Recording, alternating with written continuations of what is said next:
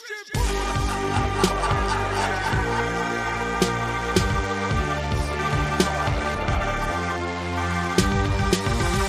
up, nerds? Welcome to the Bad Christian Podcast. We'll get going here in just a second, but I got to tell you, I got an announcement. Emery has a new EP that we're in process of mixing, finishing guitar, a couple little last things on and we got some big plans for it. We're going to be uh, next week. We're going to be streaming a bunch of stuff live, so pay attention. And obviously, this is going to involve our crowdfunding and raising money for the new record. And we're launching a digital community for Emery that I think is just going to be a blast. We've learned a lot from doing the Bad Christian Club, and we're going to try and build something out for Emery that's equally fun um, and more music based kind of a thing. So I think it'll be great. And if you're a BC Club member, you're going to get some you know perks or free membership or something like that. We're going to get it all worked out. But I just want to get you primed and ready for some new music to drop. We are in this mode now where we're creating music together and we're doing on Twitch and Skype and doing it week to week, year to year. And I think we're going to be a lot more productive than we have in the past. And that'll start with this new EP. And you'll hear more about it soon. Today's show is brought to you by 8 Sleep. You can get $150 off your purchase when you go to 8sleep.com slash badchristian. Today's show is also brought to you by Shari's Berries. Go to berries.com, click on the microphone in the upper right hand corner, and enter our code BADCHRISTIAN to get freshly dipped strawberries starting at just $19.99. And also, today's show is brought to you by Pro Flowers. Don't forget Mother's Day is coming. Get one dozen assorted roses for $19.99 by going to proflowers.com. Click on the microphone in the upper right hand corner and use our code Bad Christian. Let's do it. Oh hell yeah, God showed up. I don't give a shit what I put in my body.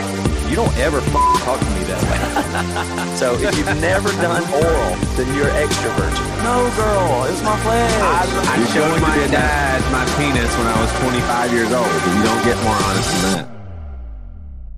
Three, two, one, hit it!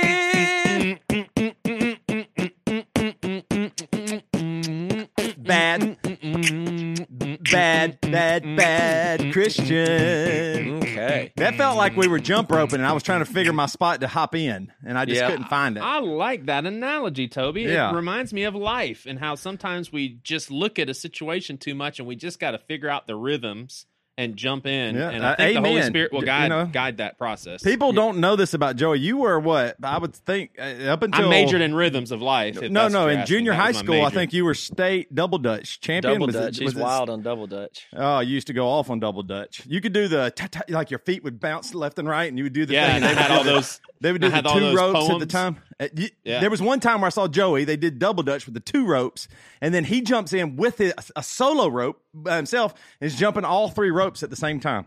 Yeah. And his belly's just going everywhere. It was Yeah. unbelievably fun to watch. I Yeah, think the the, best enemy, the enemy was using my belly actually against me, which is why I eventually stopped. And now, and I you can think look of back them because you're a pastor. You think of the enemy as Democrats. Am I right? That's what you mean by that. Yeah, but I know that I'm really supposed to see that see it as Satan. I know it's the Democrats, but I Yeah. I see it as Satan I'm- and I am with you. principalities. The Democrats are and Satan are very similar. Is what Yeah. I was. Yeah, that's in what fact, I, the yeah. principalities that's discussed in the Bible, like Uh-huh. hey, we're, our battle is not against flesh and blood, but principalities. It's basically saying battle's not against flesh and blood, but Democrats. Yep, that's why I thought Matt and I wouldn't be friends because he was one of those Southern Democrats. Thought he was all uppity, and I was just an idiot Republican. I was like, yeah, yeah, whatever, dumbass. But I, What's worse? we won him over. We won him over. What's Whatever worse, a drunken- Democrat or a liberal oh, or a ah, progressive? don't make me choose. Oh, it's so funny. I, I mean, you know, I love even when you about say that, labels. like when you guys call me some S- Seattle liberal or Democrat, it makes my it makes me angry because I'm not. Oh, but I do think of myself. I'm, but I'm sure. But if I was called a if I'm called a right winger, that pisses me off even more. I mean, good Oh, gosh, like you know what I mean. Like either one of those things. That's like if you call me, if you call me that, don't you fucking say that to me. It is crazy, but all three of us are that to most evangelicals. Oh, I know. There's nothing about us that doesn't Oh. fall into Well, I'm just saying, I completely reject. Uh, I do too. Republican. It feels I mean, I, I would never be a Republican in a billion years. But if I had to be something, it's probably actually is. Dim, dim, I mean, honestly, I think of myself as a progressive because I'm progressive. I'm not Right. trying to go left or right. I'm trying to go up. I'm trying to get somewhere. I, it's not about going right or left. That's crazy talk. To But me. what we've always heard from that progressive word to me is progressive, an upward though, direction. I know. But what what we I always thought that- that, freaks that. us out. So yeah, but there I don't a care knee jerk about that. reaction. I'm just saying that's the word that exists Right. that best summarizes the way I think about the way that I think. Progress, move on, learn some new stuff, travel upward, take what's good from the left, take what's good from the right, move on, improve things. Progressive. That's what Yeah. I. That's how I think of myself as a progressive. Toby told me I the think other day would- that he is on, I a. think I- I- go ahead. I, you just told me the other day that you are a progressive deconstructionist, is what you Oh, want to be God, referred no. to from now on. I don't like any. A I don't like any. You're a woke deconstruction yeah, progressive. Yeah, woke. That's what Okay. I am. Woke. Two things before I move on. The other day, I think I told you all this, but I was talking to my dad, and I think we were talking about the wall and Trump building the wall. And I was like, "Yeah, but I just think I was like, Dad, I think there could be a better way of using funds and resources." I said, "I'm all for." Border control. I think that's actually important. We should just figure that out. Whatever, whatever America thinks is the safe and right way. And my, my, dad, my dad said, Toby, I know you're a liberal, but I'm just trying Right. to tell you that. And I went, wow, Yeah, what, yeah. My what are you doing the same thing. Exactly. Now I know you're liberal, and I Yeah. understand that. He was trying- I was like, "What are you the hell? What are you talking about?" But the thing is, why is everybody so damn concerned about titles and names? Like everybody wants uh, every single thing. Well, I just it, does it. I, I that have an feels answer like, for that. feels it feels weaker to me though. I don't care It what is. you call me because I want to I want to be confident in who I am. Yeah, like why right would I about give you credit about what you could or couldn't call me or something? I don't understand. Mm-hmm. That that doesn't even feel like I like I don't want to give my dad credit for calling me a liberal and like when I started to get uh, like I started to get offended I was like why would I be offended my dad's just trying to do whatever he's trying to do and this means nothing to me or if it does then that's all about me and not my dad Yeah. right if if I if I lose my shit on my dad calling me a liberal Yeah. or or whatever I think that would be like I'm I'm something's wrong with me like I, I I'm really self absorbed or something Yeah, I don't know I, th- I think so too. Man, I got an answer for why I think people are more into those labels uh, here. Or I'm going to give you two choices. But before I do that, I'm going to talk tell you about a sponsor we got that I love. All right, I want to talk to you guys for a second about sleep. Now, I heard a Joe Rogan episode a while back where he had a sleep specialist on there, and it seems like a really big deal. And it's the the research keeps coming in, and it seems that sleep is we never put enough value on it. It seems to be more important than we ever give it credit for. We need eight hours of sleep. That that's really the bottom line. They say they've got these studies from Harvard and Johns Hopkins that show chronic sleep deprivation is shown to lead to depression, diabetes, obesity, cardiovascular disease. So you know it's a big deal. Sleep. Now, what's the, one of the biggest problems when you sleep? Well, for a lot of people, me included, is temperature. It's tough to get to sleep if you're too hot or too cold or wake up sweaty. I have that problem. It's embarrassing, but it's true. So I want to tell you about the Pod by 8 Sleep. The Pod by 8 Sleep is a high-tech bed. It's designed specifically to help you achieve optimal sleep fitness and it was developed by leading sleep researchers after tracking 43 million hours of sleep. Now, here's what's cool about it. It combines dynamic temperature regulation and sleep tracking to enhance your rest and recovery. It, they take it pretty seriously. It learns your sleep habits and it adjusts the temperature for you automatically. That means if you like the bed cool, but your partner likes the bed warm, you can have that at the same time, which is great. It's a crazy comfortable bed. You can sleep longer and deeper so you wake up feeling refreshed and, you know, ready to take on the world. Here's what's great too. You can try the pod for 100 nights and if you don't love it, they'll refund your money and they'll arrange for a free pickup. They already sold out of their first batch and the one the new orders are going fast now. So for a limited time, you can get $150 off your purchase when you go to 8sleep.com slash bad Christian. That's E-I-G-H-T-S-L-E-E-P dot com slash bad Christian. All right. 8sleep.com slash bad Christian. Okay, so I'm going to give you guys two reasons why I think the world is kind of chaotic here. You tell me which one is is right. I've got two thoughts that, that came to me. I'm not sure which of these is the more dominant factor, but basically, I think all this is like we're in a post-truth time, and so I think people are clinging to labels as a way to just be anchored and tethered. Does that make Yeah. sense? I'll Yeah. tell you why I Yeah. think that in a second. But I mean, at least you know you're. I mean, what? There's so many Right. things that we don't know anymore. We Right. used we felt like we used to know a lot of things, and now we know everybody feels like everything's uncertain and everybody's scared. And when people are Right. scared, you know, so these are the th- so labels. People are trying to gravitate to label other people more than they are trying to receive a label. Most people aren't Yeah. trying to have the label. If you notice, is to label the other is really the main thing that's going on. Um, and it's what do you really mean there what do you mean to label the other I, sorry I, I need you- to know who is those uh, social justice warriors. Them. Oh, Like I'm not. Nobody wants to be labeled as a thing. Yeah. Everybody thinks, "Oh, I'm an independent. I do this, or I, I'm some of both, or I'm in between." Right. You know, nobody says, "Oh, I'm a hype. Uh, I'm extreme left." That's me. Nobody says that. Even Yeah. people that are that don't. Right, Right wingers like to talk about how they're not right wing or something, or what? Sure, sure, I'm sure. socially liberal, whatever it is. People like to resist it, but the labeling comes from the fear, and the fear comes from the post truth untetheredness that we're experiencing. And I think that that is really the, the big problem is like what is true and what's real, the news, this, the politics, all this stuff. And I think there's two things that, that may have caused it. If you, when you zoom out of the long tail of history, it's starting to emerge. I'm, I'm sure people talk about this, but I was just thinking about the other day because uh, we wrote a song that was uh, for the new Emery EP that's about 9 11 and the day we left and what happened on 9 11. Yeah. I've been thinking that that thing, it, of course, it, the world changed the next day, but it didn't really change uh, it, anything operationally. It just changed the way people felt. But everybody still, you know, everything was still the same. It's just people felt different. And now everything is different and people feel different. And I kind of think when you zoom out, you'll see 9 11 as this huge historical event Yeah. that pretty much maybe put us where we are today.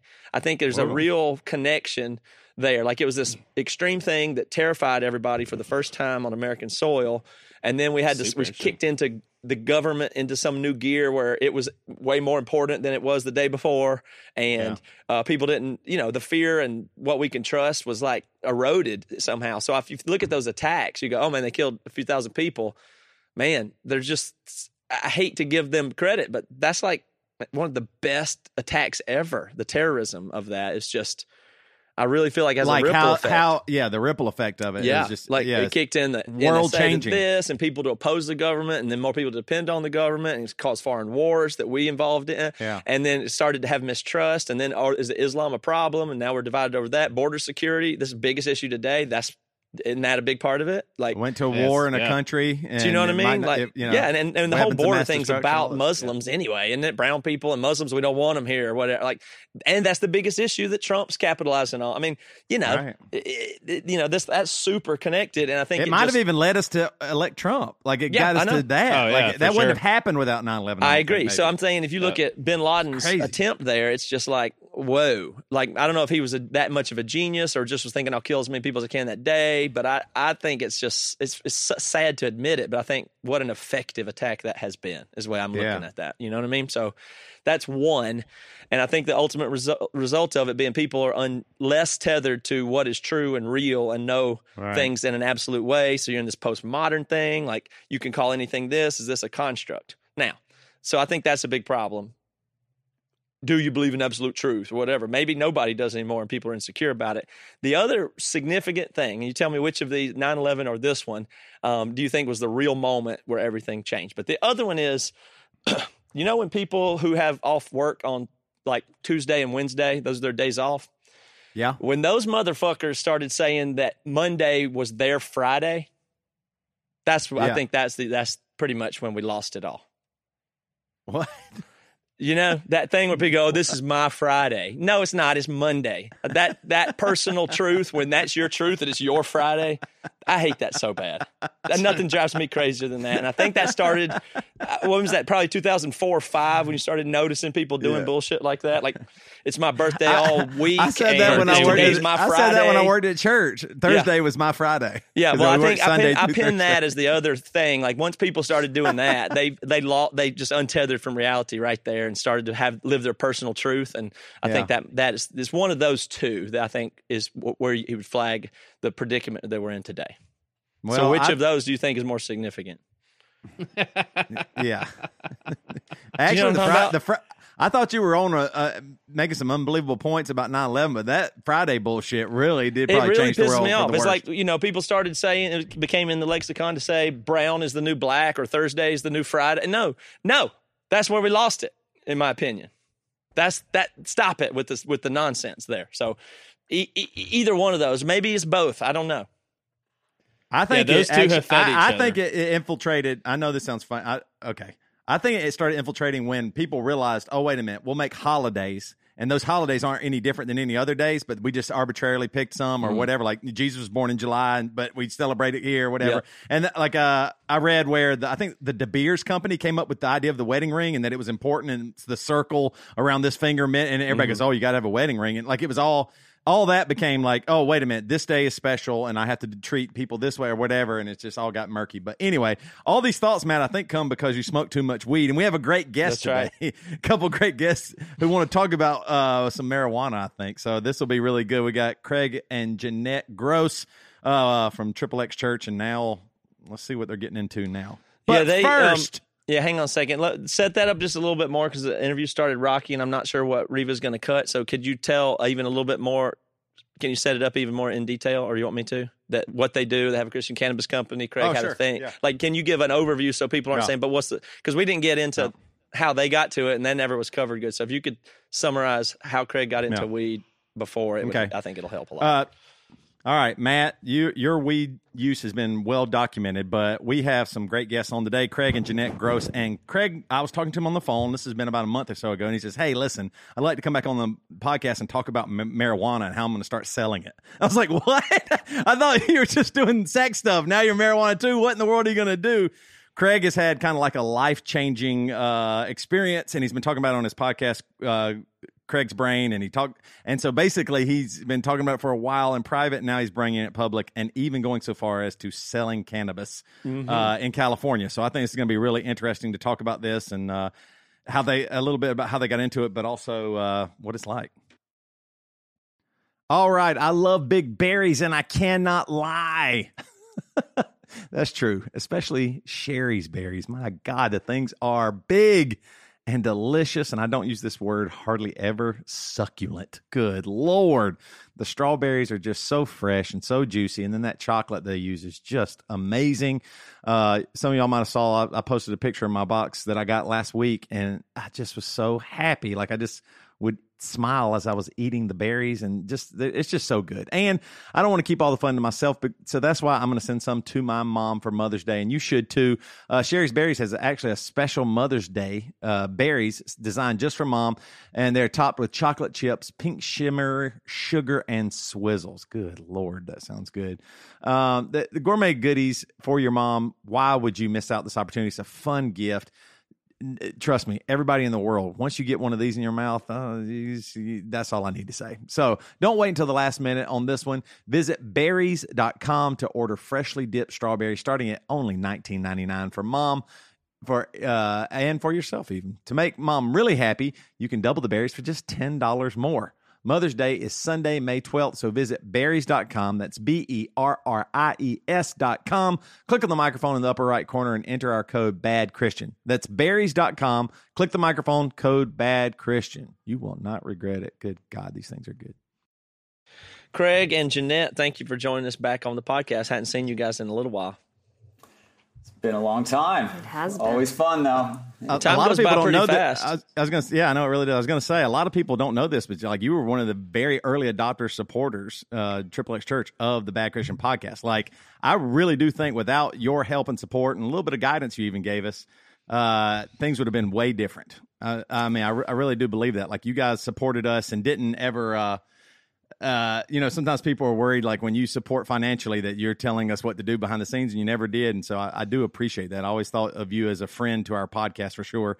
And uh, you gave us money, so that's really awesome. Yeah, and your listeners were probably so sick of it. It's like their only supporter is it's Triple X shirt. Is all the ads I hear. I know we started. Now it's like, damn, another ad. I know. No, that is true though, Craig. You were one of the first people that noticed what we were doing and kn- noticed that it was different or had a place or, or kind of validated it in a way because I think when we started, we thought this is funny, but when we started, I thought, okay, well, we'll develop something and maybe we'll get some nonprofit support or big donors or we'll do some public speaking or you know one of those things, you know, just like a standard kind of thing and.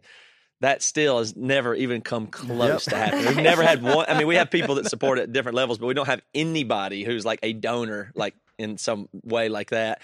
And um and we've never been asked to. No, none of us have ever been asked to speak at anything in any way ever. and you helped helped me uh, walk through some of that and think about the design of the of what we were doing in our organization, all that. And you you know you notice really quickly what we're doing. I really appreciate that. So you've been in you've been doing alternative stuff for a long time. Is that kind of the way you've always seen yourself as somebody operating off out of the side of the grid of of the normal system, or what? Yeah, I think I, I wrote about this yesterday because I think, um, you know, at some point, I, I understand why a lot of people lose the title, you know, Christian. I've heard, you know, obviously you guys talk about that as well, and many of the guests that you come on, and I just go, I think there's still hope, you know, if we can be innovative, if we can change, if we can do stuff, you know, that's not just, there's a little maybe left of center, if we can have different opinions and views. Um, it doesn't mean that hey we, we have to abandon what gosh i mean i've been calling myself a christian since seven years old. So when things come out like i never get threatened by oh my gosh why is it called bad christian? Like it's called triple x church. It's called christian cannabis. Like it's called bad christian like you know and, and it's just you guys said something at a time where it was like oh this is important. And yeah we wanted to get behind it. Um, I mean, Jeanette's, I think, your oldest female fan. So, like, she'd be listening. I'd give her a hard time because I was like, dude. Those, and then when we showed up at your house, I mean, it was Jeanette. I, we've talked about this. A little super fan because Yeah, a little, little super fan. I don't know why it resonated with you, these guys. Um, I think yeah, it's just a different perspective. Um, that's why I think the stuff that we're here to talk about today, um, you guys just resonate because you like to bring people on and just have dialogue. It's like, hey, I'm not gonna really like tell the listening audience what to believe. I just want to have a conversation.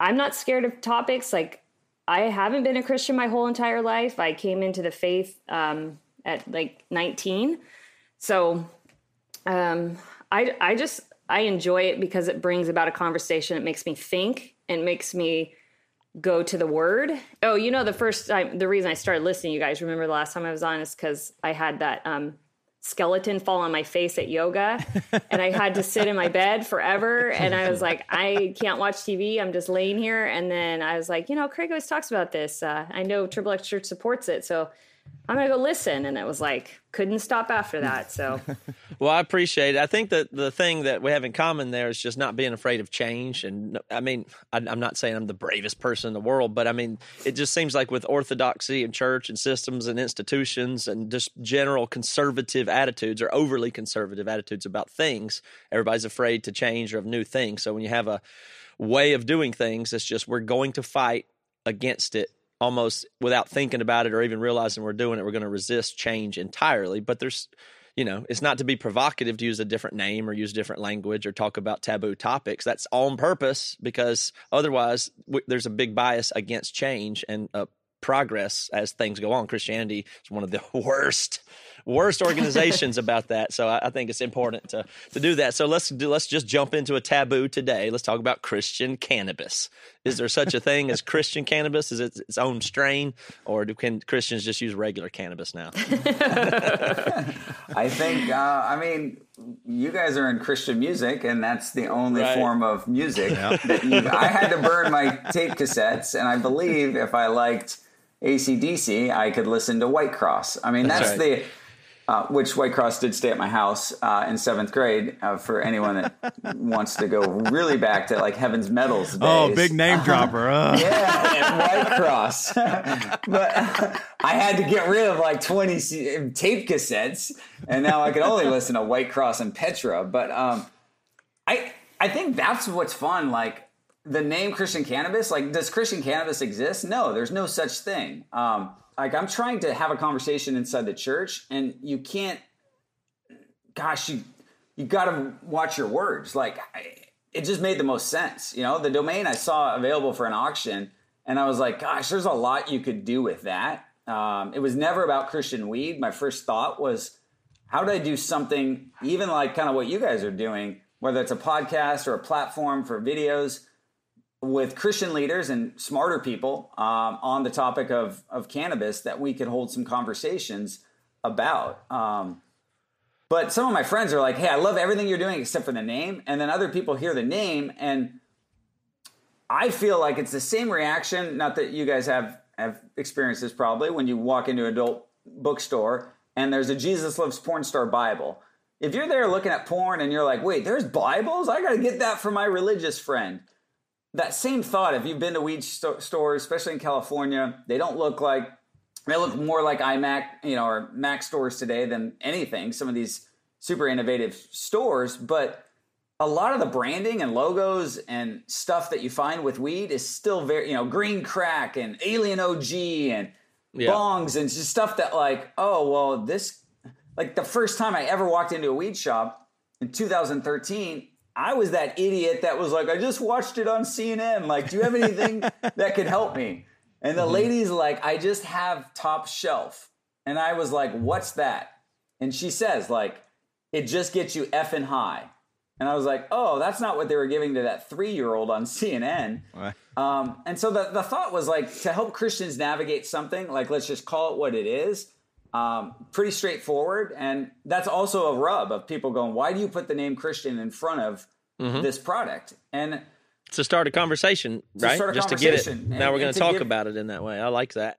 All right, real quick, want to tell you about Pro Flowers. I uh, first of all, I get it. I get it. Mothers, we cannot do anything without you. We can't exist without you, and most of us would not be where we are without you. And we want to appreciate you. A great way to do that, folks, is through Pro Flowers. Now, I'm telling you, I just received Pro Flowers in the mail for my wife and I cannot believe the the packaging, including a vase, including very well conditioned flowers that had been taken care of, that looked fresh, that were fresh, that had stuff to keep them fresh. It was just a beautiful process opening the box presenting them and I, I just couldn't ask for a better experience so what about your mom? What about your wife? What about your sister, sister in law?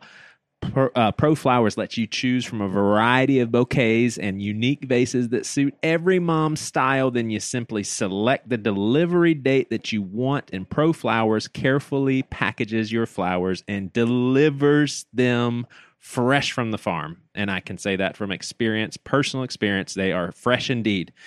Express delivery means her flowers will stay fresh. So right now, get one dozen assorted roses for $19.99. Double the roses and get a premium vase for just $9.99 more. Visit proflowers.com.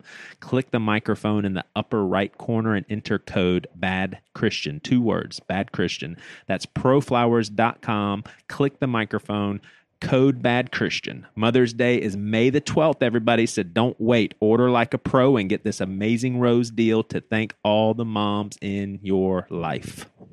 And I think what's real cool is you're already moving, and we're, this conversation is great. You're already moving past the is it okay thing. All we're saying is we're okay. We're talking about it. We're in the weed store. We're making it. We're doing it. Here we go. Uh, this is the, the fact that this conversation is so delinquent is absurd, in my opinion. It is Yeah, absurd how I delinquent we are to even address this thing. It's similar to.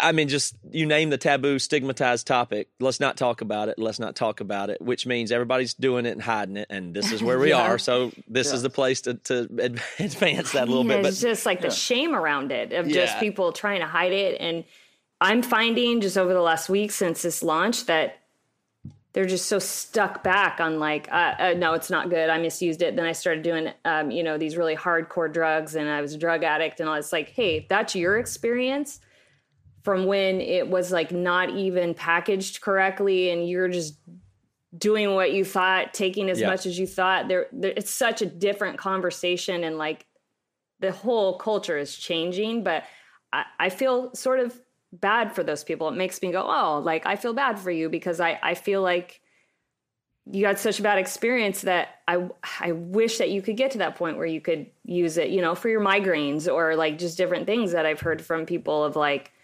I was offered it for my migraines, but like I can't do that. And it's like, wow, like I feel bad for you.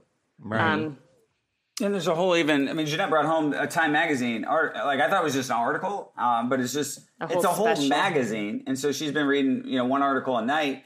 And I was like, wait, this whole magazine's on the newsstands, all about you know the medical benefits. It's a whole Time magazine. And I was like, I was talking to Vice magazine yesterday, and they're like, you mean to tell me?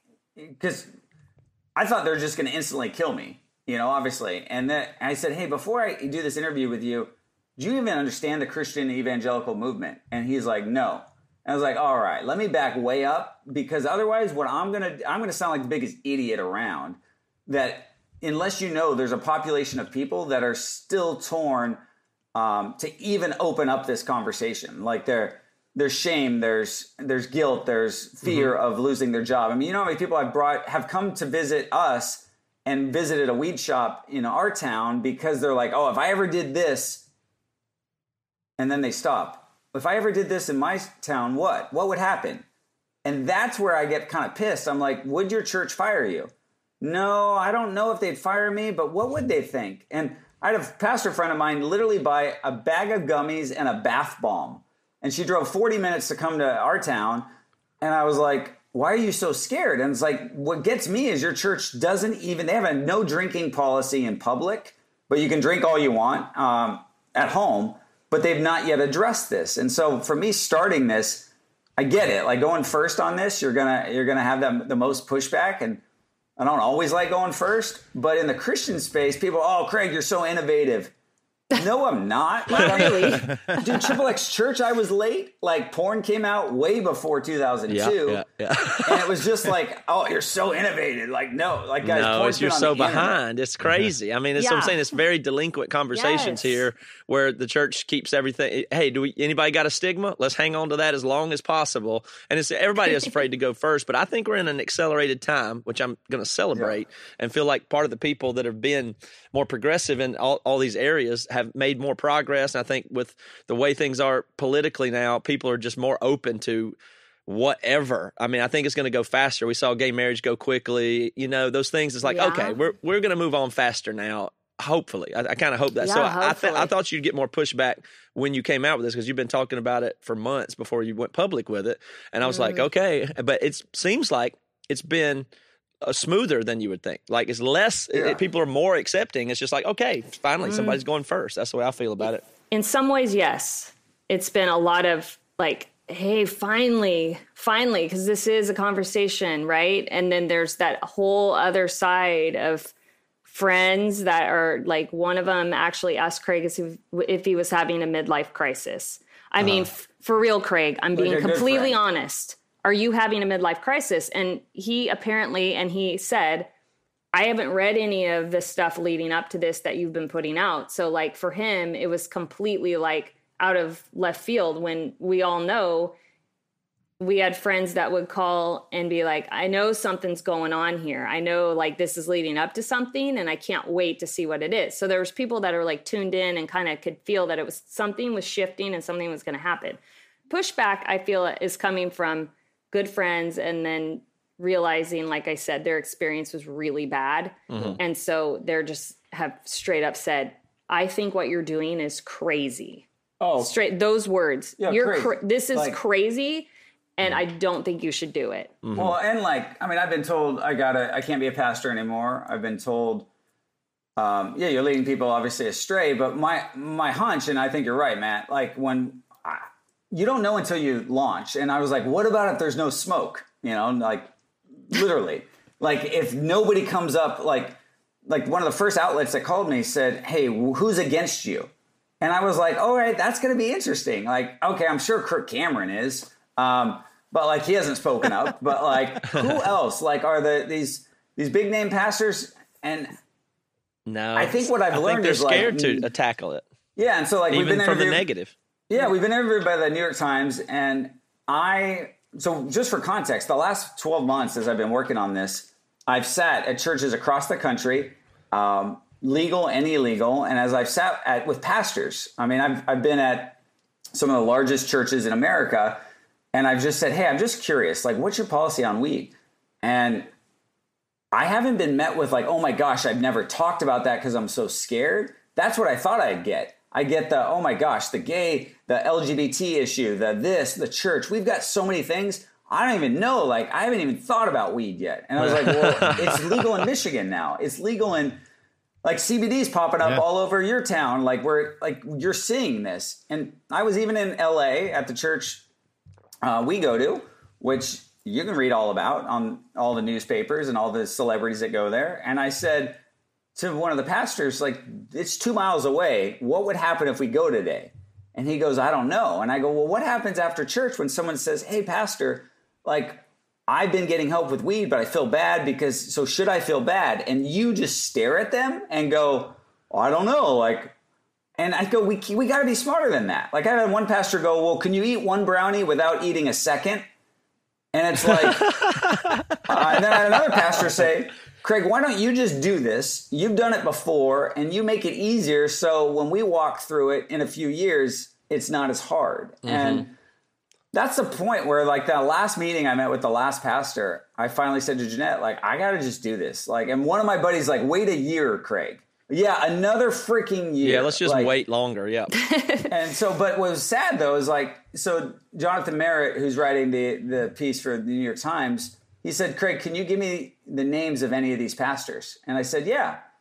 And then he just wanted a quote like, hey, Craig's the guy to do it, or Craig's done it before. And, and nobody wanted to put their name in the article because the mm-hmm. moment you just make a statement like, I'm glad Craig's doing that, you have a bigger audience and you're a bigger right. pastor.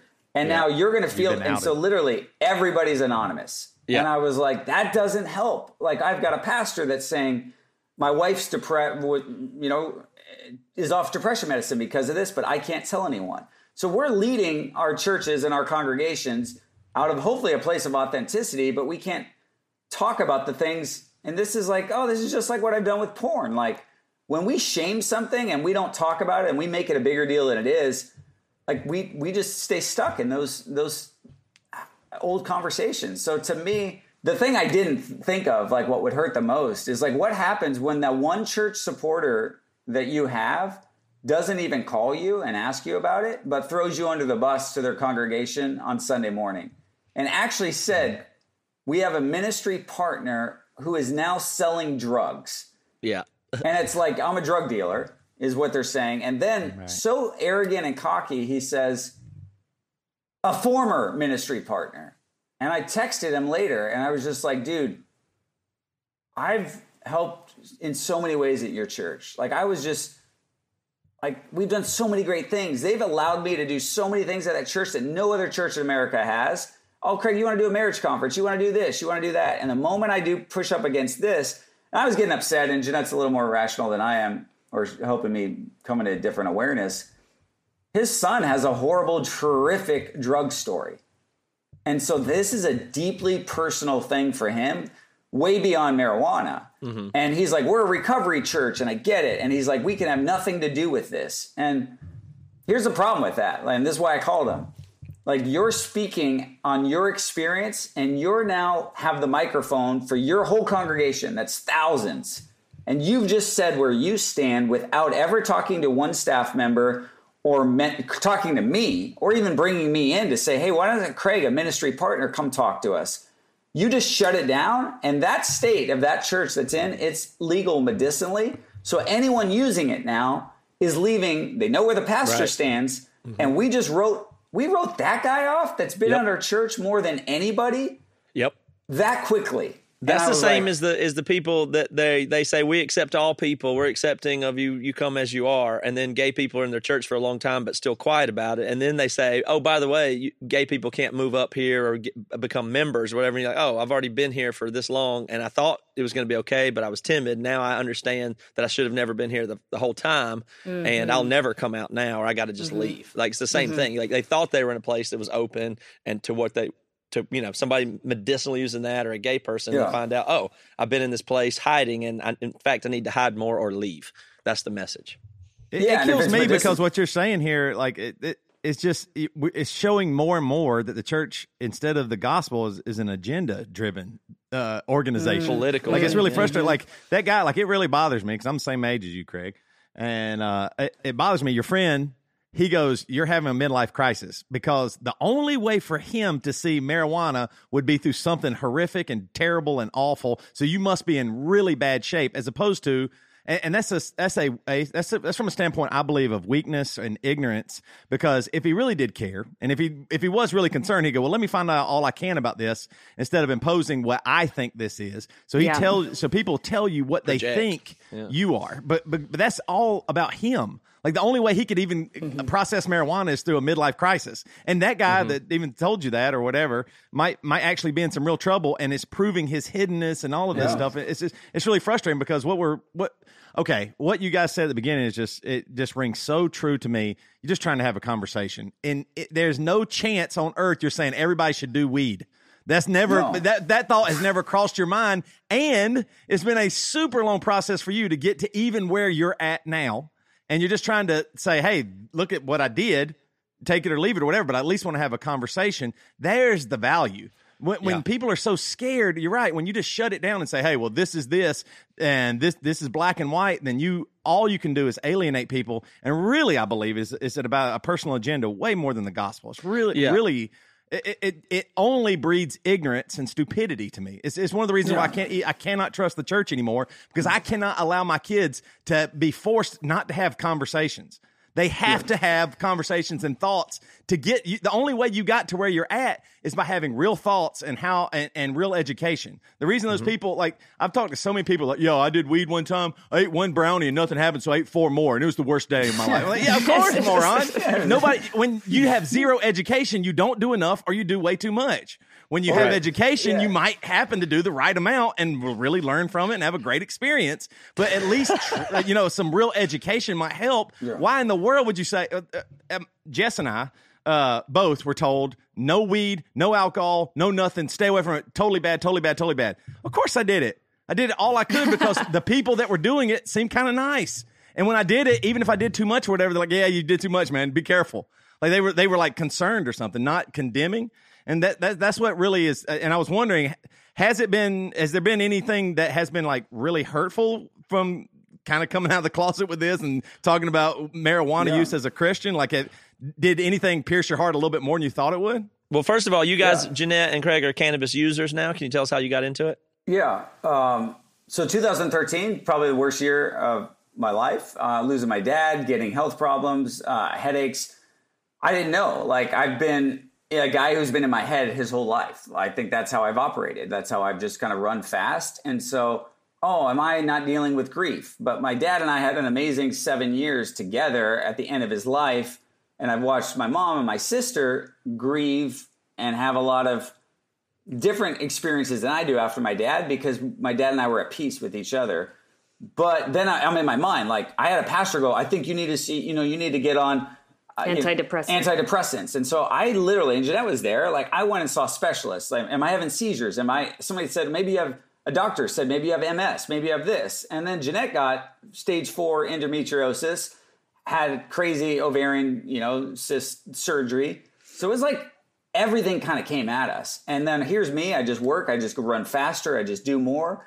And I was like, oh my gosh, like I've got to do something else. And um, my friend Dave, Dave Tosti, uh, he was in the band PAX 217. So we go way back to like, I've met him, booking him for a Christian event. His kids are over at the house one day.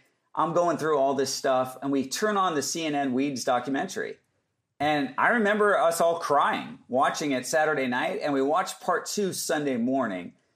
And Jeanette then said, in this line Dave and I joke about forever 2013, his kids are young, my kids are young. We're at the house in Pasadena, and Jeanette goes, Why don't you guys go get your weed cards and I'll watch the kids and we'll skip church? and he goes, I love Jeanette. and so we set out in 2013. We go to LA and I go, I was like, get on Yelp or Weed Maps or one of those, like, and not even Yelp at the time, was Weed Maps. And I was like, I found a doctor. Sweet. We made an appointment, $40. I met with a doctor via Skype in a shady building that looked like, you know, I was getting a massage at or something. You know, it just looked super ghetto. Our for my first medical marijuana card has the name David Tosti on it and my picture. The doctor, they didn't even do our cards right. And then I said, Where do I buy weed? And they're like, We can't tell you. Literally, I was like, Well, and I was like, This is dumb. Well, by law, we can't recommend it. But I was like, This is stupid. So she's like, Look for the green door, three three streets up on the right. I was like, look for the green door. All right. So we go to the green door and we give him our cards and he goes, you're not David Tosti. And I was like, oh, you're right. I'm Craig Gross. So I go back to the doctor and I was like, dude, you idiot. Like, we, we got our wrong names on these cards. And they're good for a year. So we go back to the shop and that's where that this Russian girl's at the counter and she's just like, I'll just get you high. And so I was like, is there another store that would have some medicinal benefits? I don't know. There's one up the road. So we went to the second shop. They're like, well, this has, I remember, and if you smoke or do this, you would understand. The highest amount of CBD I could find in 2013 was something with 14% THC and 2% CBD. And I was like, okay, I'll try that. And then I tried some edibles and some different things. And I bring home all this stuff. Our kids, you know, are outside playing, and Jeanette's like, what do we have here? And I was like, I have absolutely no idea what we have and what it's going to do.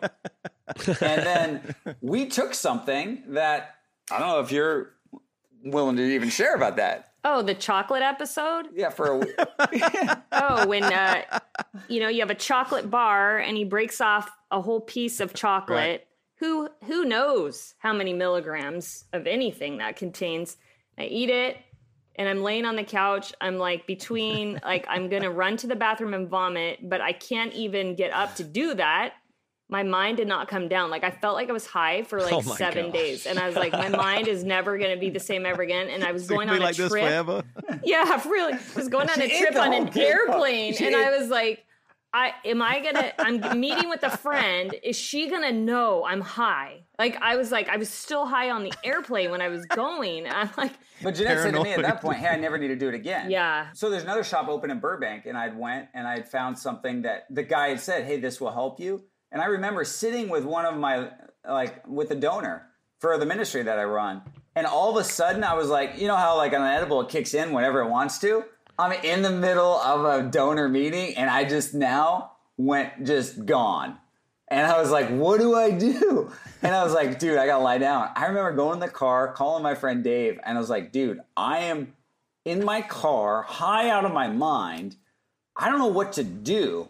He's like, you can drive, just go slow. I was like, no, I'm getting an Uber. I end up Ubering home. Jeanette's like, what's going on? It's three o'clock on a Monday. My husband's so high and he doesn't even know he was getting high. And now I was like, we got to get my car later, but I got to lie down. And so I was like, I don't know. I, I never wanted to smoke something, and there wasn't the the products that there are today. And so when this became legalized in 2017 for recreational, there's new stores that started to open. And that's when hmm. I went in and today in 2019, I don't care what store you go in. Well, maybe for some of you you won't get as helpful, but in California I can point you to several stores that you go in, you're going to be met with excitement, you're going to be met with knowledge, you're going to be met with somebody that goes, "Hey man, what are you looking for?" and you're not having to guess. And hmm. that's where I go in 2017, I've I found these mints that were five milligrams. It was that first time where I realized like my mind never stops.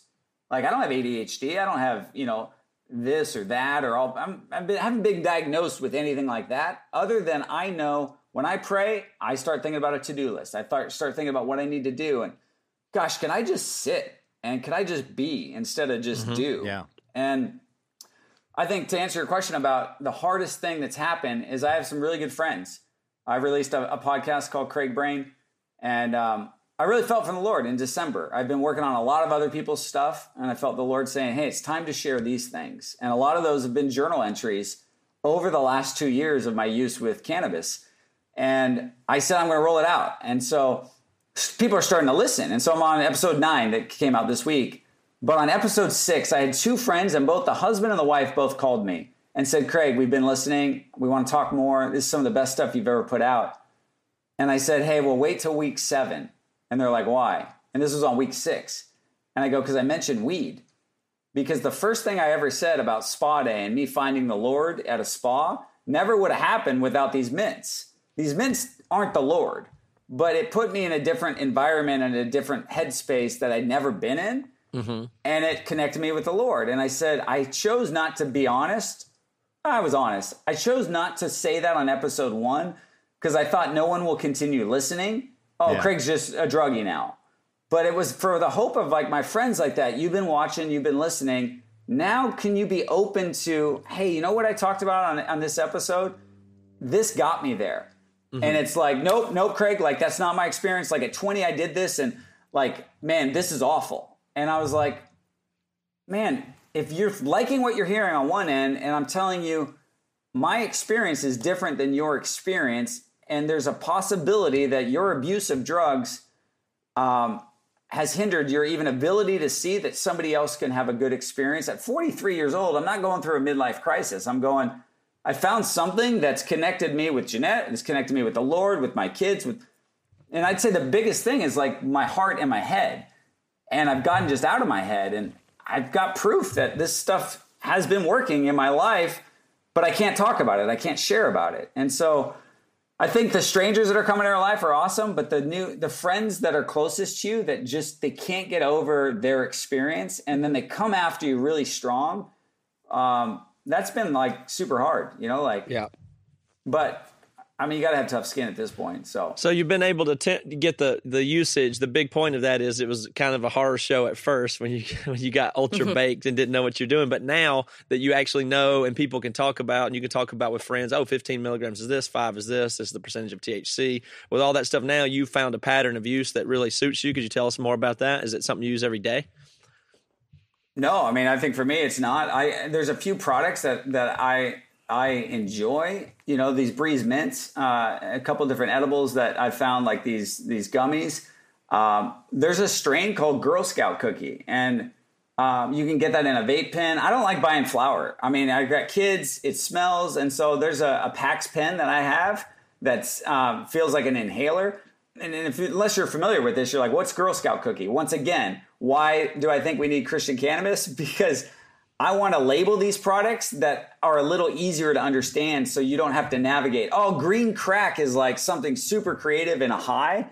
Um, hey, mom, just go buy green crack or alien OG at the drugstore. Oh, okay, Craig. Like, I'll do that. Like, we needed to kind of simplify that. So, our thought was we didn't, we wanted people to have options um, so we weren't, so they don't fly blind like we did. And so, I have very few products that I found like, hey, I, hey, those work. Uh, Girl Scout cookie for me is like for meditation, for uh, kind of deeper thoughts, and then um, there's yeah, I think there's a couple other strands that for me creatively, like hey, I'll, I'll get inspired to write, I'll get inspired to to do this. So it depends, kind of like yeah, what I'm looking for. But It's I told, all intention. but I told Jeanette the other day, I had a I had one of the most profound experiences with the Lord the other day. No drugs involved, and Jeanette gets it.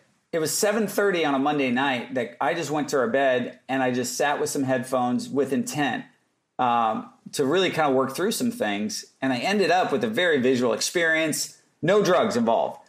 And I say that to, and I told Jeanette I didn't need them, but the practice of me slowing down to the point where I'm not going to go turn on TV, where I'm going to go. I was there for two and a half hours, just working things out and, with the Lord and in my bed, and I'm like, I would never have been able to do that. I have a membership now to the spa, which you guys can make fun of me and go, oh, you know what else? Spa. Like, no, dude, I'll bring people to the spa and go, dude, you can't bring your phone in here. You got to just relax and sit. And it's amazing watching people like me that go, I don't know how to do this. Yep. I've learned to do that, so I don't need it every day. But we were at a concert this weekend. Like, I mean, you guys play music, you get it. There's a reason why this is in, in all the green rooms. Of you know? course, yeah, of course. I, I Watching- mean, I'm, I'm right with you that- on the. Yeah, I think that it's super. Ben- I mean, I'm a cannabis user too, but it's it's beneficial in that exact way. And this is what I don't think people understand. Is this is not that nuance of a point really. It's it changes your mental state. Okay, get over it. So does coffee, does everything. Okay, alternate mental state. One that gives you a more outside view of who you are and the way you normally think. Some people get paranoid, but even that is a function of you actually seeing your own problems from a different point of view. An mm-hmm. additional, alternate, secondary point of view that you get mm-hmm. of your own self. It's still you, but you get a different view of yourself. And so the people think, oh, you're just yeah, it's crazy. It's all baked. You don't know what you're thinking about.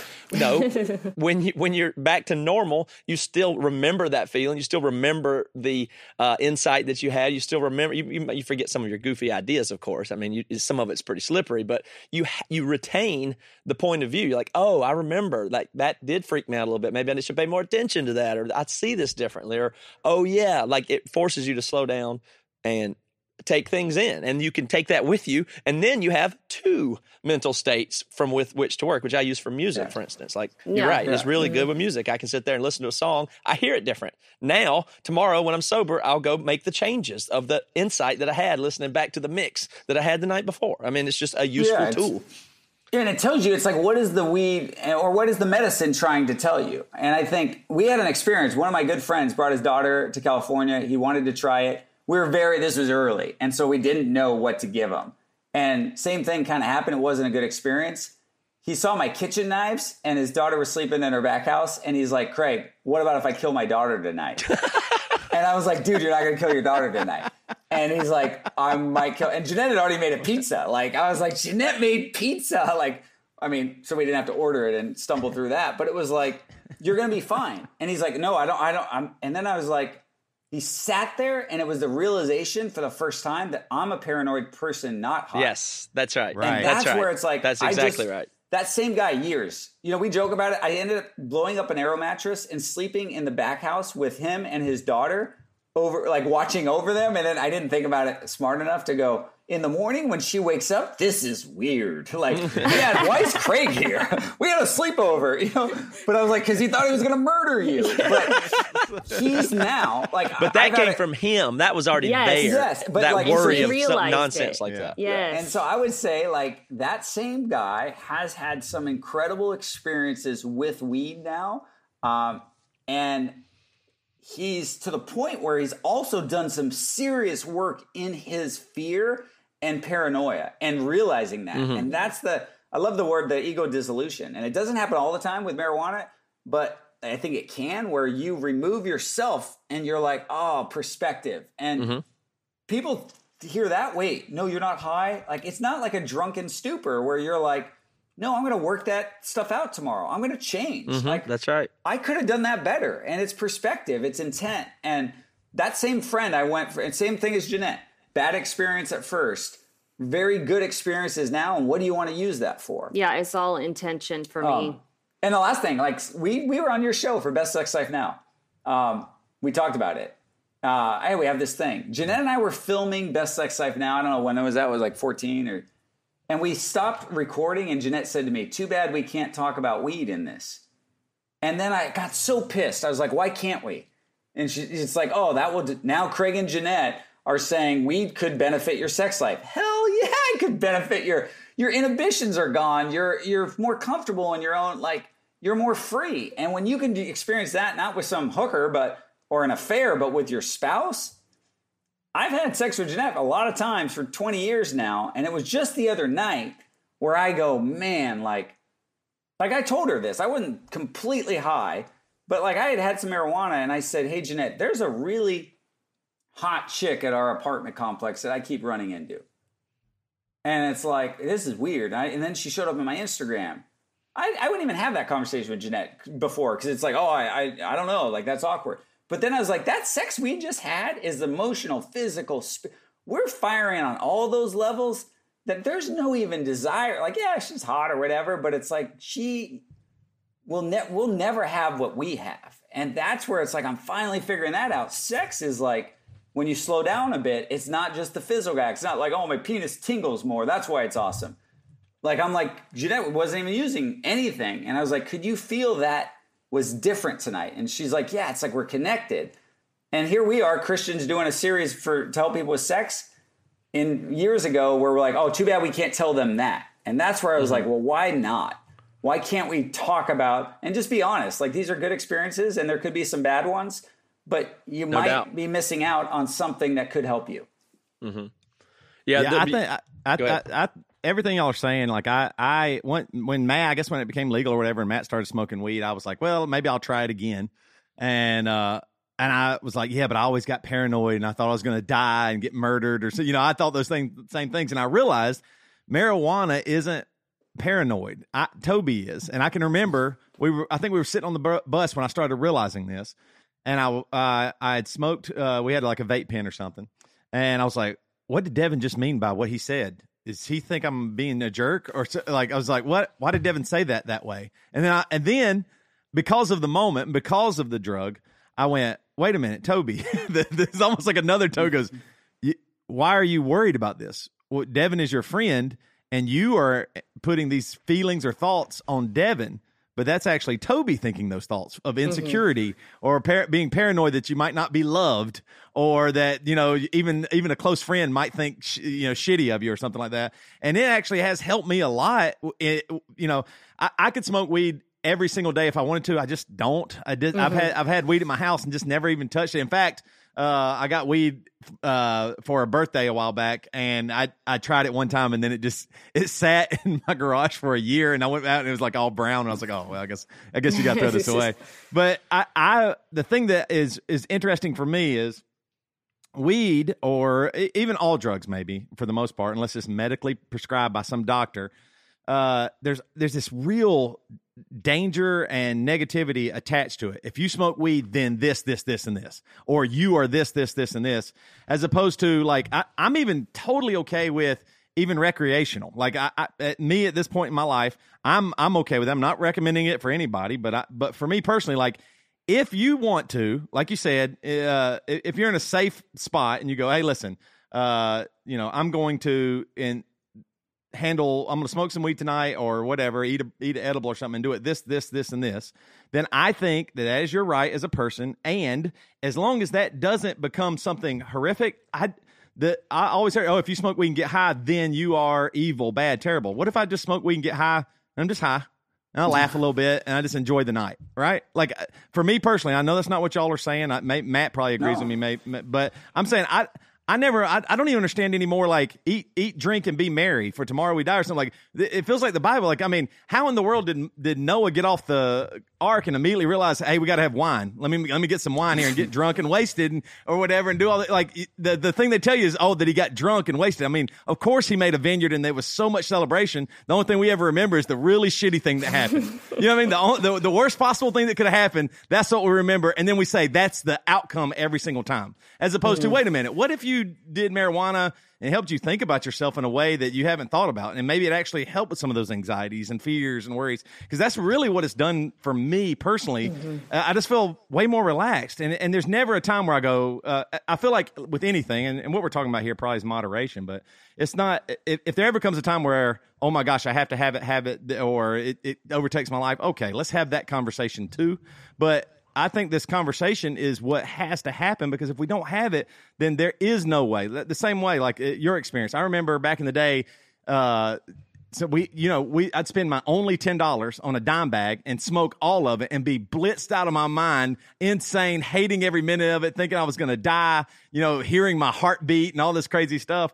And then, and now I realize, wait a minute, if there would have just been somebody there that said, "Hey, you, you don't need to do the whole thing. Here, this is the amount." And let's and this is what's going to happen. And let me explain this to you. I, I would have it would have actually been beneficial. The same way as alcohol. I, I drank way too much alcohol right. because i had to hide it. I always had to hide everything. Yeah, I, I call that the tequila effect, and and and um, I, I feel pretty confident about this. People love to explain how when they drink tequila, it really messes with them and they get crazy.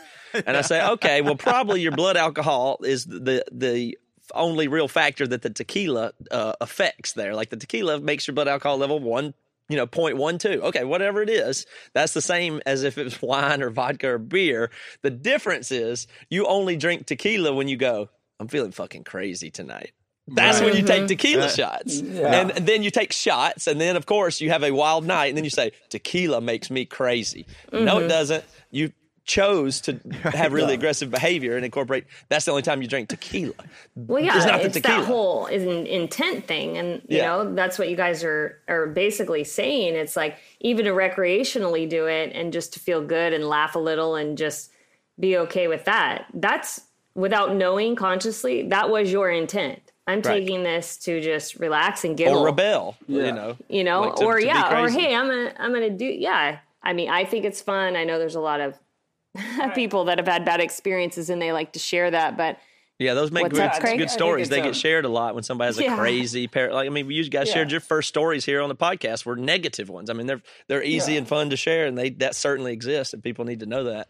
The thing I, I hear a lot of pushback, obviously the illegal legal conversation. Well, I can't get over that. That's a lot of the ones on the Enneagram that are like, I'm a three, so I'm a rule breaker. We were wrong on slavery. We've been wrong on this. Get over it. You know, so I can understand that. Right. But then like a big thing that I I I didn't understand, and it's this challenge. Well, I don't want to lose control. Like I've read a lot of stuff on not just on this, but on other drugs, where it's like I think there's a spiritual, obviously, component in all of us. So for me, control has been something that I've not been aware that oh, I'm a control. Like I have to be in control. I've flown my whole life now, and I hate it. And so I had an experience with my, my daughter last month. We hit turbulence, and I'm still the same Craig. That's like my daughter's full of joy, like 13, just loves it. And I was like, oh my gosh, I'm scared again. And so I just sat through it instead of like trying to. And I, I called over the flight attendant, and I just said, I said, hey, I'm wondering, like, how long you done this? And she goes, 36 years. I said, hey, how do you do it? She goes, what do you mean do it? She's like, I, you know, I fly a lot. I still have a problem with flying. She goes, you know what? My husband's a pilot for 40 years. And what we've discovered is people don't have a problem with flying. They have a problem with control.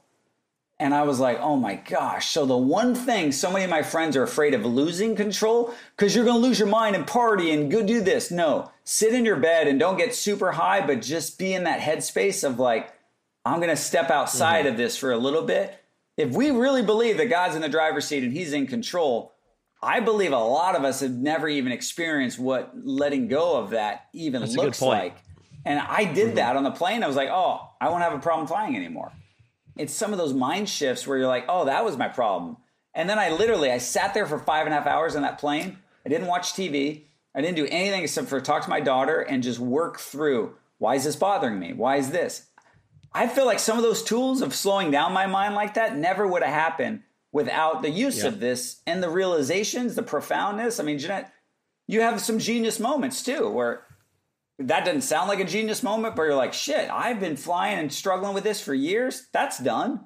Like it's it's not that weed is magic though, and it's a medicine. I mean, it cures cancer. It makes you okay. It you know delivers everybody immediately from all anxiety. It's not that. Yeah. Yeah. And a lot of what you're saying here is this. All this really points to kind of an Eastern uh, more Eastern philosophies and, and the dissolution of the ego or meditation. All these things are kind of yeah. parallel or microdosing LSD. That they give you some peek into some other more different integrated where you step out and realize your consciousness is being driven. And, you know, it's, it's all related yeah. to that kind of thing where you go, wait yes, a minute, I'm not my anxiety. I have, I am feeling mm-hmm. this way or I, my loss of control gives me this. It's not, it's not the the situation it's my interpretation of the situation that's causing this to be this way. So you know it starts to get into that territory. So some people resist it just on those grounds. It sounds like demonic buddhism meditation yoga like it's like in that category for some yeah, people but yeah, it's the it same is. reason that those things are like getting close to christian like christian yoga. Like it's like no yeah but it, it, it's some other ideology creeping in. We got to fight against it, but it's it, it, There's something for sure good about it that's worth thinking about or noticing. Mm. There's got to be. But that doesn't mean everybody should go be a Buddhist monk or, or everybody should become a pothead or whatever. I mean, it's not that. It's just there's some useful stuff out there that's not in our tradition that we've specialized and isolated so hard that we're missing that is out there. It's got to be. I think yeah, it's a little bit. Go ahead. Sorry. No, I was just going to say it's like you know I'm not. My son's 16. He just you know recorded some music uh, a couple weeks ago with some of my friends. A lot of these guys you guys know, and and so some of these there was marijuana there. And like one night, like I had taken some and had a whole different experience than my friend who had been working with my son who's never been in the studio, you know, all day long. He was just laughing and having a good time. I was working through something else and we had two different kinds of weed and two different kind of experiences on the same night in the same place.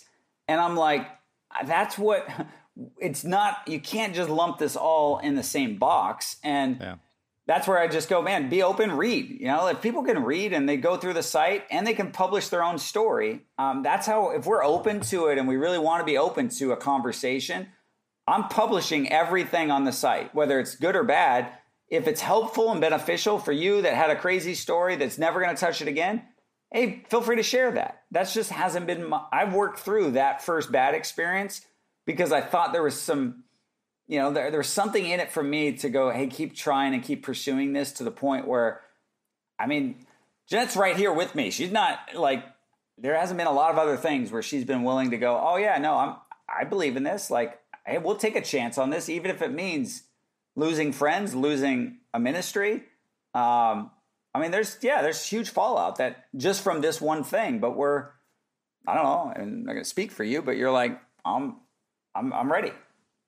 That's great. How, how are y'all handling it with your kids though? Are y'all having any conversations with them yet, or what, what's the what's your process there? Well, we first we have them take an edible mint, and then we sit down with them. No LSD. Oh yeah, we microdose LSD with them. That's what our friends In are the doing. milkshake. Yeah, no, we've never done any of those kind of LSD. We're very open. We always have been with our children.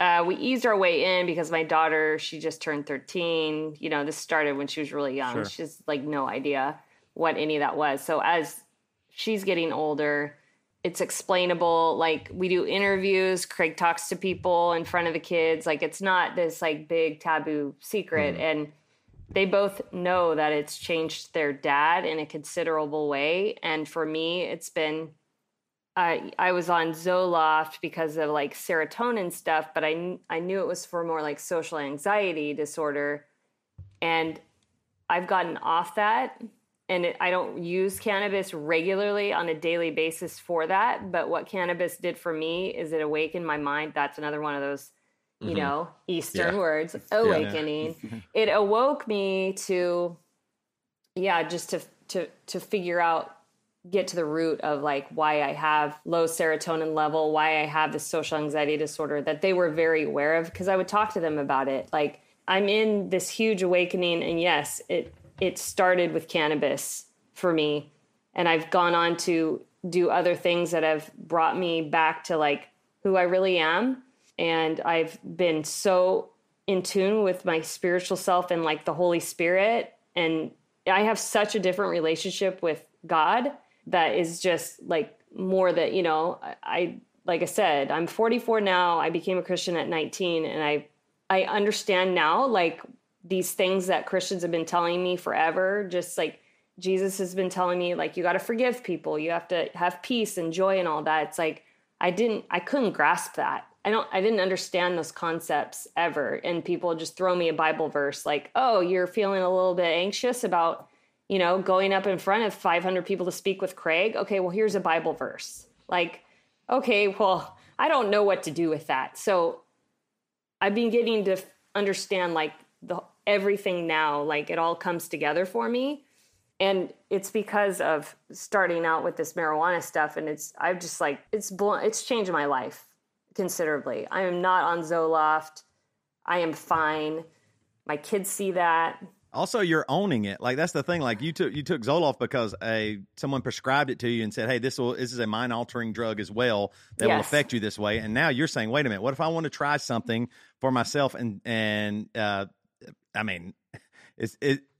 I, I'm- I mean, I might be speaking crazy here, but I, I think that marijuana is pretty a lot more natural probably than Zoloft to take for your body. You have you know cannabinoid receptors and all kinds of things, and so I, I love the fact that you just uh, hey, I'm going to take ownership of this. And if it wasn't doing these things, you would use your brain like you are and go, well, that's not worth it. not going to do that or not going to do this. Like y'all, the the.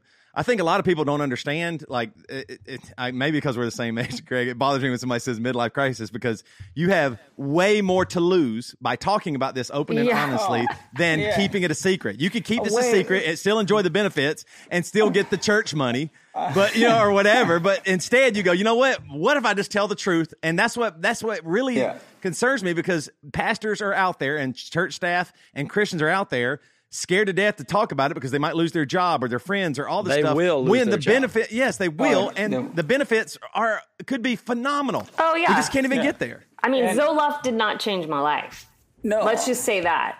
Like Yeah. you're saying that stuff about Zoloft, and I get it because I've had friends say, "Oh, I'm. I just would never. You know, the Bible says I'm not going to do anything that's going to alter my mind." Oh well, like you take Prozac. Like Yeah, I, yeah, I'm not even. right. I'm not here to even like debate Yeah, you about that. about you know, that. it's like okay, I'm just here taking your experience and stuff, and think, okay, well, it, it the things everybody does are mind altering like you know like you're saying stimulants coffee alcohol food like all these things can become Facebook. misused and they can yes they can Facebook is, of course it Facebook. is. Yeah. people numb out to Facebook, you know? Yeah. Pe- Well, it Whenever alters it becomes people. a numb out. Yeah. It's Yeah. a mi- mind altering thing. So it's like, hey, I've I've come to learn things that are like a- actually changing the plasticity of my brain here. Like and I'm actually changing, it's permanent and it's like it's life changing. Like you can't tell me that my relationship with the Lord is not. I fully understand what Jesus says when he's you know have peace and find forgiveness and all that. I get that all now. Like it it's it's so powerful for me in my life that I just I can't I can't be quiet about it. Like Yeah. But I think for Jeanette, and I want to say this because I know we'll get beat up for that. Like, oh, Oh, well, no. Jeanette's it's changed her life. So Jeanette's used cannabis way less than I have. I've you know brought her into that. Um, but what Jeanette's talking about, her experience now, it's like my friend going, "I was paranoid. Oh, that's a bad thing." No, it showed you some things, and now you've worked through that. The if it's an intent and you want to be taught, like, hey, what you want be to be revealed for Jeanette, this opened her up to some things in her life where she's like, oh, I don't like that. Like, I don't want that anymore. And so Jeanette spent a week in, in Napa at a place called Hoffman Institute that some friends have told us about. That's like, I mean, just think like 40 counseling hours crammed into one week where now you're no drugs involved, um, nothing. And so that's, that's a huge kind of turning point for Jeanette. She got back just like three weeks ago but like getting there, getting to Hoffman, getting to the fact they're even realizing there's something off here that you want to change, that enlightenment. Oh, you, oh no, the Lord offered that. Well, yeah, the Lord, I, I do believe, but it was like use using marijuana has helped open up things like that for her and me, where it's like that. It wasn't the answer. Just keep taking this the rest of your life, and you'll never change. No, I don't need that anymore because now I know how to do that, and that's uh-huh. where I'm like, hey, Jeanette, want to come on this podcast? You used to be like pulling teeth. Like, I mean, she liked talking to you guys. That was the only podcast, but it was like, no, I'm not comfortable in that. And now I'm seeing a confidence. I'm seeing all that, but I don't want to camp out and go, oh, that's all because of weed. No, weed. it started. It was an awareness tool for me. Sure. yeah. Yeah. Yeah. Well, Jeanette, I think that's really. I, I appreciate your thoughts and your participation here and Yeah. support. And uh, Craig, I think what you're doing is really interesting. I think it's good that you have the personality to go into the the hectic stuff and and be controversial. I mean, you know, no doubt about it. People like us like it and we enjoy being controversial or contrarian. But somebody's got to do that work, and I don't take that. I take that seriously. Like, of course, it's fun and it's, we use humor and it's funny, but it, it, that's how that's how you have to have difficult conversations. You had to start by being a goofball and having fun. I'm not calling you a goofball, but uh, myself, I am. I, I like that. I like that role, but I appreciate you doing that and bringing attention to this topic because this, like I said, it's a very delinquent conversation. Yeah, and for you listeners out there, if you're in California, you can stop by and get what is it, uh, ten percent off a Moses Molly or a Jesus joint, right? Yeah, that's Where do they hey, get the we're Jesus the new joint? sponsors of Bad Christian Podcast. Uh, you know, uh, hey, when I get some money right now, it's like this is costing me everything. I, Right. Not made a dollar, but I do think, yeah, there, there's. Uh, I was just going to joke and go, dude, that that'd just be fun. Uh, sponsor the podcast. I, I know people need Harry's razors and Blue Apron, but come on, we can get them some Christian cannabis. Uh, So you want people to go to christiancannabis.com. That's the website now. Share their experience, read about Share what their you're up to. Read about it. There's no products for sale. There's an idea of some ideas that we're working with, um, which is just another fun story. Like a guy in 2008 that got into the weed industry and he left the church because they thought he was crazy. But he said, I never left my faith. Uh, and he played music with a buddy of mine, and I, I end up meeting him. I mean, he runs a massive weed company. And I just said, I'm going to present this to somebody and just hope and pray that like if they have an experience in the church and they understand the Christians or they call themselves a Christian, this will resonate. Dude, I was in the factory the day the week before we launched Christian Cannabis. I'm in the largest pot manufacturing company, one of the largest in California. And I was like, this makes no sense, but like this guy wants to help us. And that's a long process to actually get products on the shelves where it's legal. But do I think that would be the raddest thing where you're walking, your mom's walking into the weed store and she's like, ah, Christian cannabis? Like, Yeah. I think that's a conversation starter in itself. Hey, hey, Yeah. buddy, Mr. No, it is. Religion. It is. Like, And it's-. Sorry, yeah, no, and it's it's really. Cha- I mean, it's changed like crazy in the places where it's illegal. Like here, it's such a soccer mom thing to do now. Like it's crazy. Like I went to a, a camping trip with the co-op at my kids' preschool, and the moms and everybody's talking about brownies and people brought weed and everything. We're just talking about a- a- on an overnight with the kids. I mean, it, I'm talking about in the general public. I'm not talking about Christian or church or anything, but Yeah, it's just yeah. it's just very very becoming normalized. At least here where I am, and it it'll it'll follow everywhere else. I'm not trying to be condescending. We're so far ahead. It's just it'll take a while to to get everywhere, but this conversation's coming, and people people will get that. So thank you guys for for advancing it. Yeah. Well, thanks guys for supporting, Thank you you. know, having us on, and yeah, go to the website. There's a lot on there that people can learn if you if you want. All right, we'll catch you guys real soon. Uh, thanks, right, guys. Appreciate good. it. See ya. Okay, Craig Gross, uh, appreciate that very much. Toby, you enjoyed it. And Jeanette. You, And you Jeanette. forgot about Jeanette. Good Lord.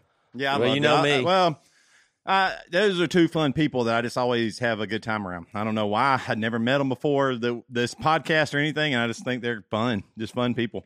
Yep, yep. Free spirits out there causing trouble, troublemakers, Yeah, bad I bet- people, I, I hope. I, bad people. I worry when stuff like this happens. Like, what's coming their way? Is there like some shit that's going to hit the fan? Like it.